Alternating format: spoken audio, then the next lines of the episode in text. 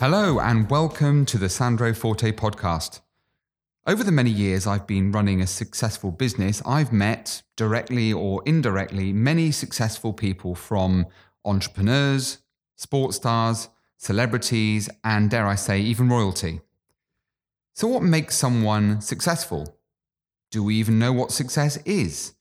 And the all important question can we create it for ourselves? This podcast series invites a diverse group of people to share their insights, their wisdom, and the things they've learned along the way.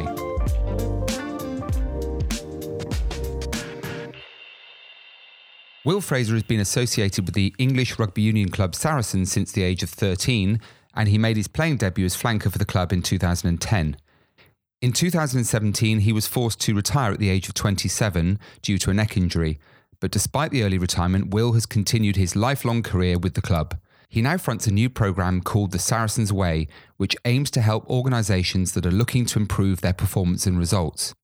The ethos behind it is that Saracens went from being the underdogs to becoming double and four time Premiership champions. So they look to share their coaching and team development knowledge that was integral to this huge success and help other organisations do the same in the process.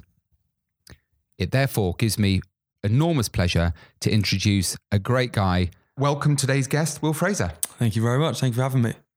Pleasure's all mine. Uh, we met, didn't we, a little while ago, and uh, we we got chatting. And I'm really glad that we've had the opportunity to meet up now and uh, and to have this conversation because you are a very fascinating individual with with quite a story, if I may say. So I suppose the first question, Will, is how did you feel when you had to retire from a sport you so obviously loved at such a young age? Um, you know, what was what was going through your mind at the time? Um, well, I suppose the the reality of the situation was I probably had an inkling a month or two out from when I officially got told, uh, sort of, I had to hang my boots up, and those two months were kind of, you know, it's one of these ones where in reality, I knew what the situation was probably going to be. And when we saw the consultant, I knew near enough what he was going to say, but you still hold that glimmer of hope that he'll turn around and go, you know what, you're all healed, you're fine, you're, good to put your boots on next weekend. Um, so really, although I knew and, until you're seeing the consultant, he sat the other side of the, the table and he says, look, unfortunately, there's not a huge amount we can do here. And um, I'm afraid you just have to call it a day. And then it's, it's kind of like your you know, that, that whole phrase that comes hits you like a ton of bricks was probably the only time I've really truly known what that means. Um, so it was tough. It was really really tough. But uh, obviously there's there's other stuff that's happened outside of rugby with with H and with with the family that kind of helped me very indirectly, but massively I think helped me kind of sort my own head out in that period. H being your brother Henry. H being my brother Henry, yeah, sorry. Very talented in his own right. Yeah. And you talk about being hit by a ton of bricks. I'm yeah. sure that happened quite a few times on the rugby field. You can't keep yeah. that was the first time that ever happened. Yeah, it's different ton of bricks and a ton of flesh. That's yeah, uh, yeah difference. Uh, so what did you what did you think the future held? So you know you're you're faced, albeit that you you probably felt there was inevitability about it, but uh, and maybe you spent some time adjusting, possibly. Mm. But you know, from dedicating your whole life really to a sport, then you kind of reach this line in the sand, to use an analogy. And you know, where, how do you deal with the, the what next bit? Um, so I think I was very lucky to be part of a club that put a massive emphasis on personal development. So um, I think we the stat something like ninety percent of the senior squad are in some further education, whether that be learning how to play the ukulele or a degree or a language, whatever it is. So um, from that point of view, we were always encouraged to go and try other things whilst we were playing. So I did lots of work experience in the city, um, went and spoke to various people. I've um, started a degree, which I'm I'm still doing now um, whilst I was playing. But the honest answer is I had I did not have a clue what I wanted to do. Everything from the age age eight, from the moment I picked up a ball, everything I did from there on in was geared towards playing professional rugby. And then when you make it, everything's then geared to making sure you stay there and you keep improving and, and keep getting better. And I think because I didn't know what to do, my tactic was to try as much as I could and do as many things as possible, almost so I could then cross them off the list and hopefully I'd whittle it down. So there'd be only a couple of things left that were probably the right fit. Um, the more I tried, the more I crossed things off, the less I could try and figure out. It just wasn't clear at all. So my biggest concern was actually, it wasn't even necessarily getting a job that I enjoyed. It was doing something that was going to challenge me. Because when you're in sport, it's um, every day you're out your comfort zone. Every day you're being challenged to get better. Every day you're trying to improve yourself and and the team. So to try and find a job that would give me even a, a fraction of that level of get up and go, if you like, I just couldn't see where I'd come from. And then very thankfully and very luckily, the Saracens Way opportunity literally fell into my lap. So it was a yeah, it was a, a, bit of a godsend, really. So the not having a clue bit wasn't really pivotal. What was pivotal was the fact you put yourself out there and tried lots of different things, and then kind of opportunity found you. Would that be a good way of? Yeah, I, I think so. I think anyone in you know if you're doing something you're extremely passionate about and you know your whole life uh, childhood and your life's been geared towards doing that to really expect professional sportsmen full stop to have an idea of what they want to do after is is not foolish because some do. Some know exactly what they want to do after. And, and many players, we've got a few of them at the club, have started businesses whilst playing that are now very successful. But on the whole, you know, the reality is not many people really know. You won't know what you want to do when you finish playing rugby until you finish playing rugby, probably for a few years, and then you get an idea of what the real world is like and what you're good at, and and all the rest of it. So I think, yeah, for me, my tack was just do as much as I could, speak to as many people as I could, um, and in hindsight, I still probably didn't do that enough. Um, and then you, the, the beautiful thing about sport is people are very willing to go out on a limb and help you, um, rightly or wrongly, but they're, they're very willing to give you that step up in the ladder. So you just don't know who you might meet and how they might be willing to help you in, in years down the line. So um, yeah, that was my my play, and, and thankfully, touch wood, it's uh, it's come off so far. Which has led beautifully to my next question, mm. um, completely inadvertently, but credit to you for leading me in so well. I know that Saracens are a, um, a, a a fairly unique club. I, I know mm. that you have very, very strong personal mm. ties to them and they are part of your kind of extended family. Mm. What What is it about Saracens that makes them so special as a club? So for me, I obviously knew when I was playing what a special place it was and what an amazing group I was fortunate enough to be part of. But when you're in it, you're still in this kind of little bubble and, and, and the rugby is still the main thing. Now I've stepped out and I've really been able to take a step back and look at it from a different point of view. I think for me, what was special about it is that because I've been in it my entire adult life, it's completely molded me as a person in terms of how I think, how I act with people, how I react to people. Um, you know, the values that we live by at the club aren't values for rugby, they're values for life. So they really kind of resonate with me. And that's how I try and live my life now that I'm, I'm not a rugby player.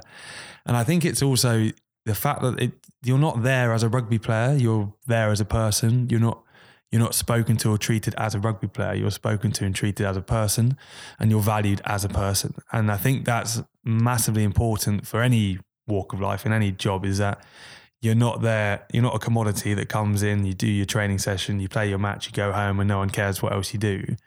Sarries almost the other way around. There's almost more interest in in our personal lives, in our families, in our parents, in our our siblings. And then off the back of learning that, actually, how can we then use that to help you become a better rugby player? So I think that's what makes it really special is that it's, you're there as a genuine person and people genuinely care for you and you genuinely care for the, for the people you're with. So you mentioned values. Mm. Don't think you're getting away with it that easily. Yeah. What What are those values? So the Saracens' values are honesty, discipline, work rate, and humility. So the whole premise um, of Saracens, you know, if you took kind of Saracens as a strap line. Essentially, what, what we try and do is create good people. Because you create good people, you create good rugby players. So those values aren't specific to a rugby team. They're not specific to rugby players. They were brought in to make us good people. Because if we become good people, you can then layer the rugby on and we become better rugby players. So it's kind of something I try and use now, you know, with the, the Saracens Way stuff and when we're talking to, to other people and other organizations is saying, actually, if you can create good people who look forward to coming into work, who generally care about the people they work with, who are invested in the organization they work for, who enjoy what they do, very naturally they're going to be better at their jobs because they're more willing to share information, help people around them, spend that extra bit of time on the task because they're invested in what it's trying to achieve. So, you know, for me, the, the learning stuff what I've taken from sport has, has been endless, really. So, what makes a good team?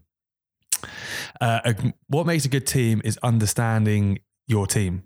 So, what makes us brilliant as Saracens isn't going to be the same recipe for what makes another rugby club different, sure. which makes a And I think within that is understanding the people in your team because even though we have a brilliant culture and everyone's very close and very tight, we have very different personalities within that. And you have to understand what those different different personalities are and how they operate, how they take on information, how they give you know all those those bits. So for me, what makes a great team is actually understanding your team because people kind of think right to to build a great team you got to do X, Y, and Z. But actually, the people you have in within that team might not buy into those three things. They might think completely differently. And if you're then trying to force this mantra on them, then it's going to be undermined from the get go. So that, yeah, that's well, in my very humble opinion, that's what I think. Well, I, I'd say quite authoritative actually with, with, with, all that you've achieved. I mean, let's be honest, they haven't been shabby, have they, over the last few years? So, no, uh, touch I wood. Think, I think, um, yeah, a, a, great standard for which many clubs will want to aspire. I'm sure. Um, how has the how has the game of rugby changed? I mean, I suppose that's a fairly obvious question, but I mean, even in your time, mm. you, you've seen the game change enormously. I mean, yeah. number one, it's far more commercial. It's much more popular as a sport. But how has it changed? Yeah, I think, as you say, I, I had a, a, a, relatively short career, really. And even in my short career, as you say, it's changed massively. I mean, even medically. So I remember when I first sort of came through, you know, as a kid in particular, but when I first started playing the Premiership, things like concussions. It was very much a case of you get knocked out on a pitch, um, physio comes over, you okay? Well, yeah, yeah, I'm, I'm, I'm golden. What's the score? Look over your shoulder at the scoreboard. 29 10. Okay, brilliant. Who are we playing? Look over your other shoulder. We're playing Sale. You okay? Yeah, good. All right, off you go. And that that was the that what is now the HIA. That was, and you look at it now, and completely rightly so. There's a proper protocol in place, and and you know you got to take the the HIA test when you come off. If you don't pass, you're not allowed back on. You got the protocols to get back into play. So that the medical side of it and the player safety side of it has gone to the roof, which is great. Um, lads are getting. I mean, I watched it, but I've only been out of it a year and a half, and I think how on earth did I even manage to make it to 27? Because the boys are so strong, so powerful, the collisions are so big, um, and as you say, then commercially, and I think rugby is, it's changed massively since I played. But I think the next five years it was, it's going to be change even more so with the World Cup being in Japan, rugby's grown massively in Asia. That's going to be a massive kickstart. There's going to be more TV rights. There's money pumping in. People are going to invest in it, um, which is great because it means the sport is growing. It means it's reaching more people, which is what we all want. But there's a very obvious potential side effect, if you like, that could come along with that. Um, and we'll just have to wait and see. And hopefully, at Saracens anyway, I can only talk on behalf of Saracens with the culture we've got and the people we've got. Hopefully, that will negate a lot of it before it begins, but we'll wait and see. Now you're not, you know, you're not a slight guy. You know, you're pretty pretty well built, if, you don't mind saying. Yeah, I've got a baggy jumper on, so it's. Uh, um, so what what on earth? How do you deal with you know somebody who's twice the size of you running towards you at speed with a rugby ball? I mean, is, there a, is there a mindset that you have to develop in order to deal with that because you could almost draw the business analogy, couldn't you, where you're faced with some kind of challenge or mm. or problem where it's quite easy to stand aside and let them through. Let's yeah. be honest. Um, I think I think there's there's a number of things. One, um, if you've made it to that level of of rugby, you've kind of played long enough that you actually enjoy the contact. So it's quite, it, it's, uh, for me, I was never very quick. I was never, I didn't have good feet. So I didn't score many tries. So my equivalent of scoring a try was putting a big hit on someone. So it's something that I. Your job, was it really? Well, yeah, yeah. So it's something I kind of relished. But so I think that's part of it. Secondly, um, it, it's your job. And your job is to go out there and hit someone and try and get the ball back. So, and then, and then thirdly, you, you've got 15 other guys or 14 other guys next to you on the pitch. You've got the rest of the squad who are watching you. You've got family. You've got friends that you're. If I'm standing on the pitch and I've got someone twice my size running at me and I kind of cower out the way, I mean, geez, I would never ever live that down. I'd rather try and hammer him mm. and get bumped off and be on my back than just let him walk through because yeah. you just the embarrassment would be, be too much to bear. But um, you just have to do it. And it, as I say, it's, it's it was never I'd say 99% of rugby players, there might be one or two think differently. But if there's a, a big fella opposite, it's, it's, it's, nothing changes when you're at school. If you're in the, when you're at school and you see the opposition team arrive and they've got a couple big lads, you're all there going, oh my word, that guy is massive. Like, what are we going to do? It doesn't change professional. You're in the tunnel, you're next to these guys. I remember numerous times, because I was never overly big on a rugby pitch. I remember numerous times I've been stood next to someone in a European Cup game or whatever it is, and I'm honestly this guy's like twice the size of me. He's huge, but you go the other way. Which is actually quite difficult for me to imagine. Actually, Honest, I, I mean, uh, Henry, he's, you know, he'll tell you. My, my, my brothers will tell you. Um, you know, and and you actually go the other way, and you see them on the ball, and it's kind of sort of rabbits in a headlight and you just want to do nothing other than put the biggest shot on down. that you can. Yeah. Um, so yeah, I think it's, it is a mindset thing. And I think, you know, taking the business stuff, as you said, if you've got a challenge in front of you, you know, what, what benefit is it to anyone to cower away from it and let it defeat you? You need to go and sort of attack it head on. And if, if you do it, brilliant. If you don't, then we learn from it and do it again. Any particular hit you're especially proud of? Um, Must be one that stands there's, out. there's a couple. There was one which is which is is 100% a red card nowadays. Um, we played on an Irish double header. Thomas O'Leary and he came off the back of a, a line out and I um, what was that what was called a, a, Gibbs tackle where you kind of upend them mm. which at the time was a, a great tackle now it is a, 10 week ban so, so probably wrong of me to say that one is one of my favourites um, European Cup final that we won um, for me was one of sort of the better games I played in purely because I don't think I touched the ball at all. I just tackled the entire game. Um, and there's a few big lads there that I managed to get down. So that stands out for me. I'd like to talk to you about the Saracens way. Yes. Was was that built with you as the front man in mind? How did that all come about? So the Saracens way actually as a as a phrase um, was something we used to speak about, still do at the club quite a lot. So it was the way we kind of um, characterize how we are as a club. So when we're playing well, or when, actually, to be honest, when we hadn't played well, why hadn't we played well? Because we'd not stuck to the Saracens way because we hadn't done X, Y, and Z. A guy called Hugh Vyvyan, um, I think he's top three all time um, appearances the, in the Premiership.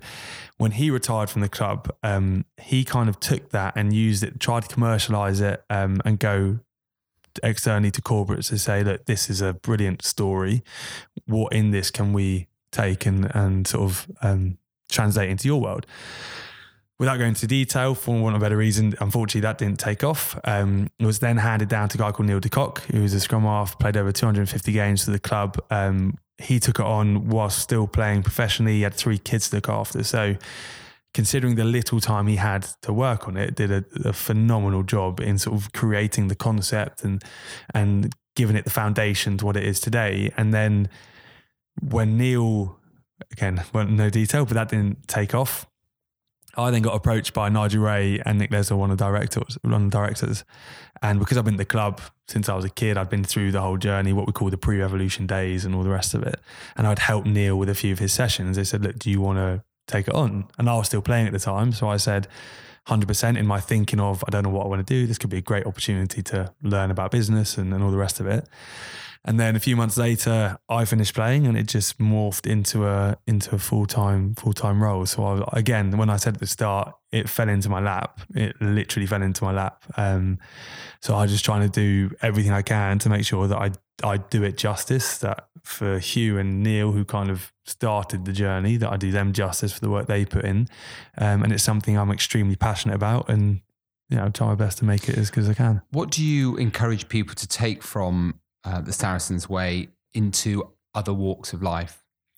So I think that the biggest thing is unless your job is to sit in a room on your own and fix a computer, you have to deal with people. Even they would have had to deal with people because they buy the computer from someone.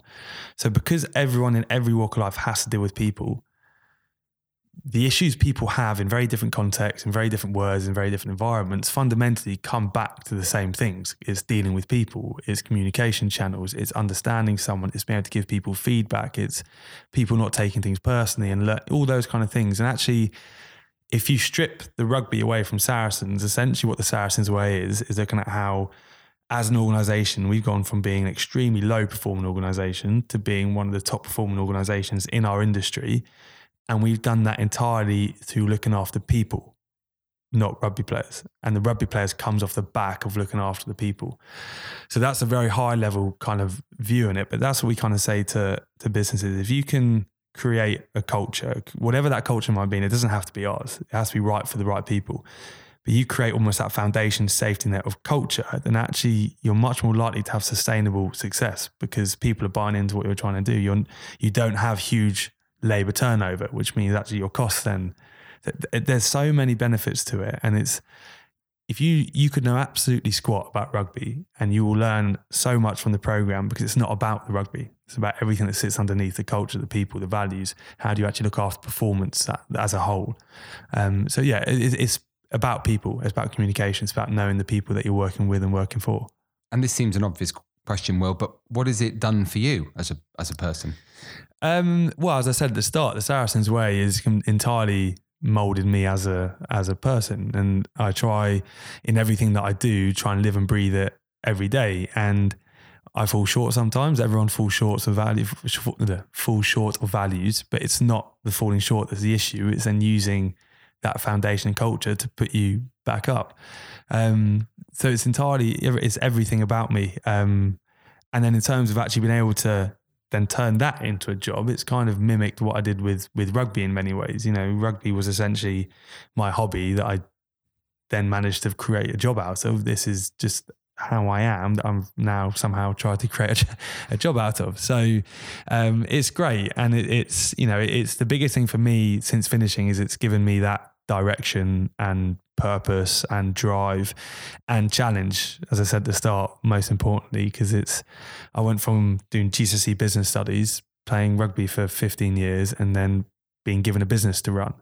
So there's a big gap there between the two the businesses. So um, i've made a hatful of errors and some absolute stinking ones as well but that's the challenge and you learn from it and you get better and and you keep growing. So the acceptance of um, some will call it failure, but you know that learning, those learning experience. You're saying is a fundamental part of a successful journey. Hundred percent, and I don't, I wouldn't even call them failures because a failure is only a failure if you make it more than two, three times. Otherwise, it's a learning experience. And I think for me, especially from you know a cultural standpoint, you go into clients, actually the strongest cultures are the ones that have been through failure failure in inverted commas, the ones that have had times of adversity, because actually that's how you build resilience. That's how you test the culture. And if it stands these tests, then you know it, it, it's going to be long term sustainable. No organization, however successful in any industry, has a perfect culture. It doesn't exist because people change, external envir- influences change, management changes, performance changes. It, it doesn't exist, but the the foundation of those cultures, the pillars with, with which they stand, exist, and they are incredibly strong. Which means that if you do fall short, you do have these times of adversity, you do need to flex and tweak it because things change. Then you can do that because you have those pillars that support the the whole thing. Obviously, you, you close knit, big close knit family. Mm. Uh, you had to deal with retiring from the sport you loved very early in your career, and your brother Henry suffers a life changing accident needless to say, I suppose you are well versed as a family in the art of dealing with adversity. Mm. Um, I don't suppose it ever gets any easier. But what would you say to people who perhaps are facing some kind of challenge? Because uh, you know the skeptics will say, "Well, you know, he's just a positive guy, and you know he's mm. he's done well for himself, and mm. he's surrounded by all these great people." But you know, here I am, different set of circumstances, dealing with something that I really can't see beyond. What what bit of advice would you give to those people who are really struggling for whatever reason? Yeah, I think it's um, so. If I relate it back to, to my career, so I, I retired early and I I had sort of ten operations along the way before twenty seven, um, and even the guys at the club, you know, after sort of four or five, you say to me, "Oh, I don't get how you're." still coming in and smiling and you're, you know, you're quite upbeat and, and they always said, oh, you're so positive about stuff.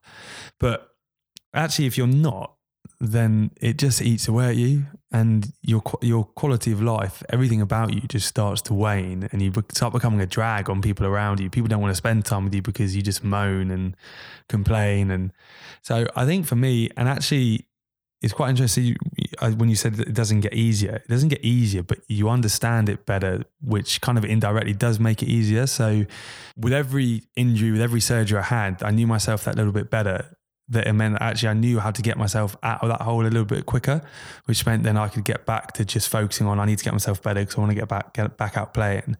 Um, so it kind of got to a point where I'd be I'd be down for you know weeks, then days, and then it gets to a point where right, Will, you're going to have to have surgery on whatever it is. I'd be like, okay, I get home, lock myself in my room for half an hour, have a scream, have a cry, have a shout, punch a through pillows, and then that's it, done, move on. Um, and I think as well, even towards the back end, when I was out for slightly longer periods, it's kind of then taking a step back and going, right, okay, I'm injured, yes, but I'm coming in to work in inverted commas every day with my best friends, with people I love. I'm being paid to go to the gym. I'm being paid to eat healthily. I'm being paid to have a brilliant lifestyle.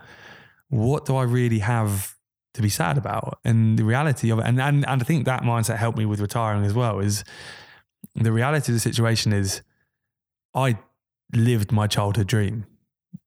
I would have loved to have done it for longer. I would have loved to have made that extra step and played for England. But the reality is, I lived my childhood dream. I played with and against players that I'd idolised as a kid.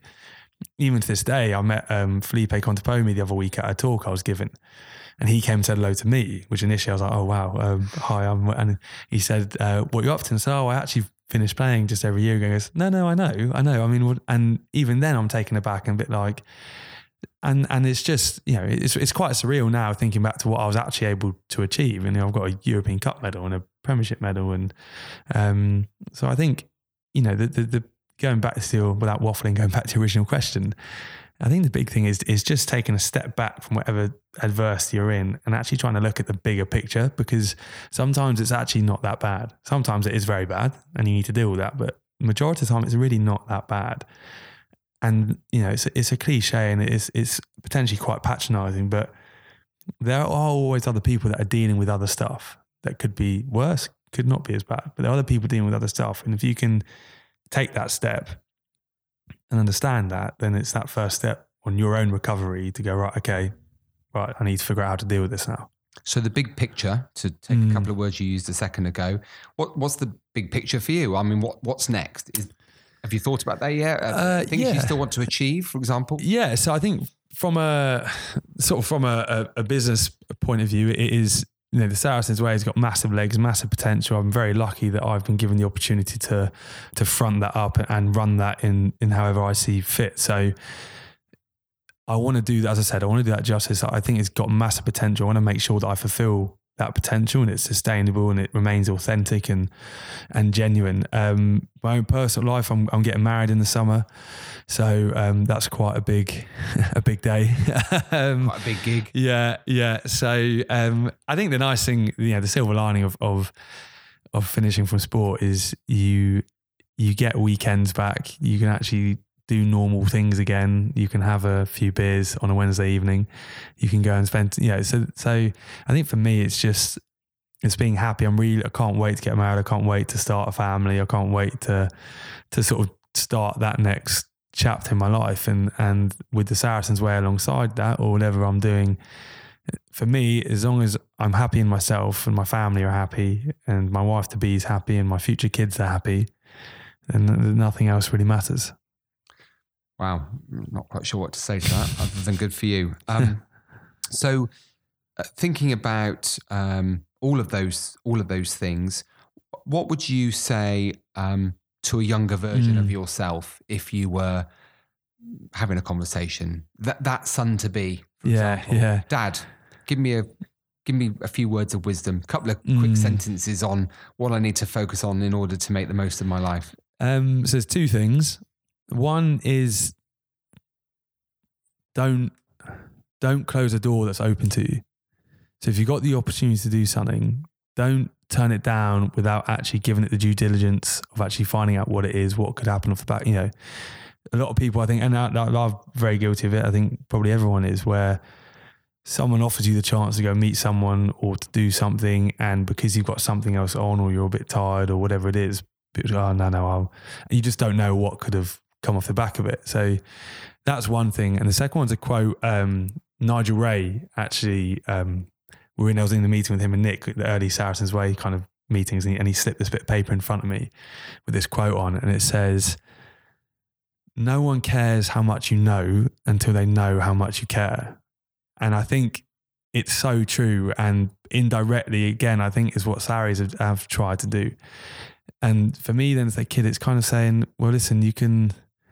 You can tell someone to do something to your blue in the face. You can give them all the advice you want, but unless they know it's genuine and unless they know you actually are doing it for the right reasons, then why would they listen to you? Why would they take it on board? So I think again, it goes back to the whole people thing: is that you have to make genuine relationships with people. You have to genuinely care about people, and then you can start getting the best out of them. Because until you do, it's all you know, potentially a bit facetious, a bit facade, all for show. Um, and luckily, with the environment I've been in, with the family that I've got, you know, I've been brought up to think that way anyway. And for me, that quote just kind of reinforced a lot of how I I try and be anyway.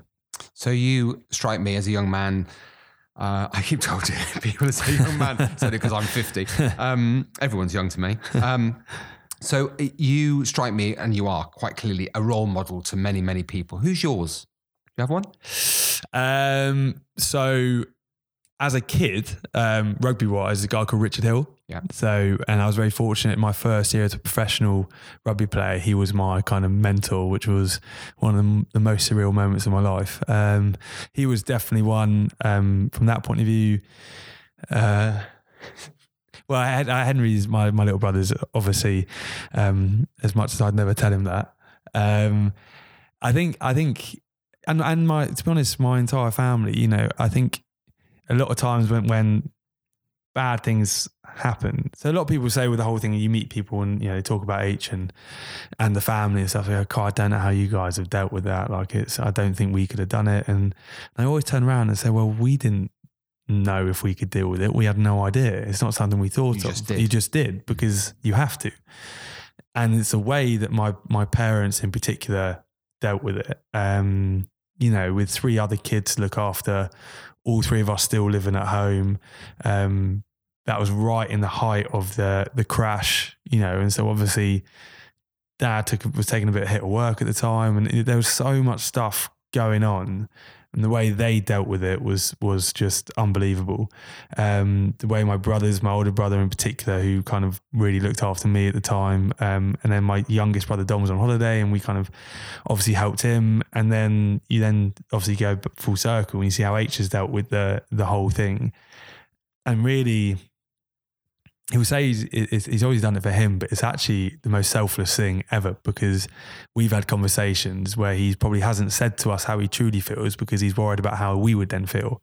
Yet he's the one in that situation, which makes zero sense. But um, but in many ways, I'm glad he did do that because it would have made it a lot harder, a lot harder for us. So I think seeing that, and I, know, I'm sure my other two brothers and mum and dad would say the same thing. It's never a situation when I had to deal with my own personal, you know, with injuries and stuff, I never stopped and thought, right, well, Henry's dealing with this, so I need to sort this out. I never ever thought that, but I think it's probably had a monumental impact on my subconscious where I just naturally started thinking that way, and I'm I'm almost sure it's entirely down to how H has dealt with his scenario and how my family have been throughout that that whole period. So um, yeah, my H and my my my family are um, yeah huge for me. Good answer, um, as mine are to me. So um, we have that in common at least. Good, good. Um, time has beaten us, I'm afraid, mm. but I have to thank you most sincerely for sharing so many amazing pearls of wisdom that I'm sure all the listeners would have found most beneficial. Thank you so, much. how do we find out more about Will Fraser and all the great things that you're doing at Saracens and and beyond? Yeah, so obviously I've got my own personal social media, but that's pretty boring, so I won't give you that. Still want, still want to know about it, Will? Uh, Will Fraser underscore no, Will underscore Fraser eighty nine. I think it's that boring. Okay. I didn't even it doesn't it. doesn't even know. Um, and then the Saracens Way. So uh, www.thesaracensway.com is the website with kind of all the information on there. Um, and on, on Twitter and Instagram, it's at the Saracens Way. Um, and really, so any inquiries you want to find out more, you know, it's the email address is on there. There's video and, and you know clients and testimonies, all the rest of it. So um, if anyone wants to find out anything, then then please just drop me a line. I'm sure they will. So Good thank man. you very much indeed. Thanks, Will. Thank you. Real pleasure. Thank you. Good man. Well, that was another Sandro Forte podcast, and what a fabulous guest Will Fraser was. Thank you, Will. There are many more fantastic guests joining me over the coming weeks, so please make sure you subscribe if you want to pick up some great tips on success. Remember, you can follow us on social media at Sandro's podcast. That's Sandro's with an S, don't forget. Same on all channels. And we'd love to hear your stories, ideas, anecdotes, challenges, or what motivates you. So please email me hello at sandrospodcast.com. And remember to keep those reviews on iTunes coming. See you next week.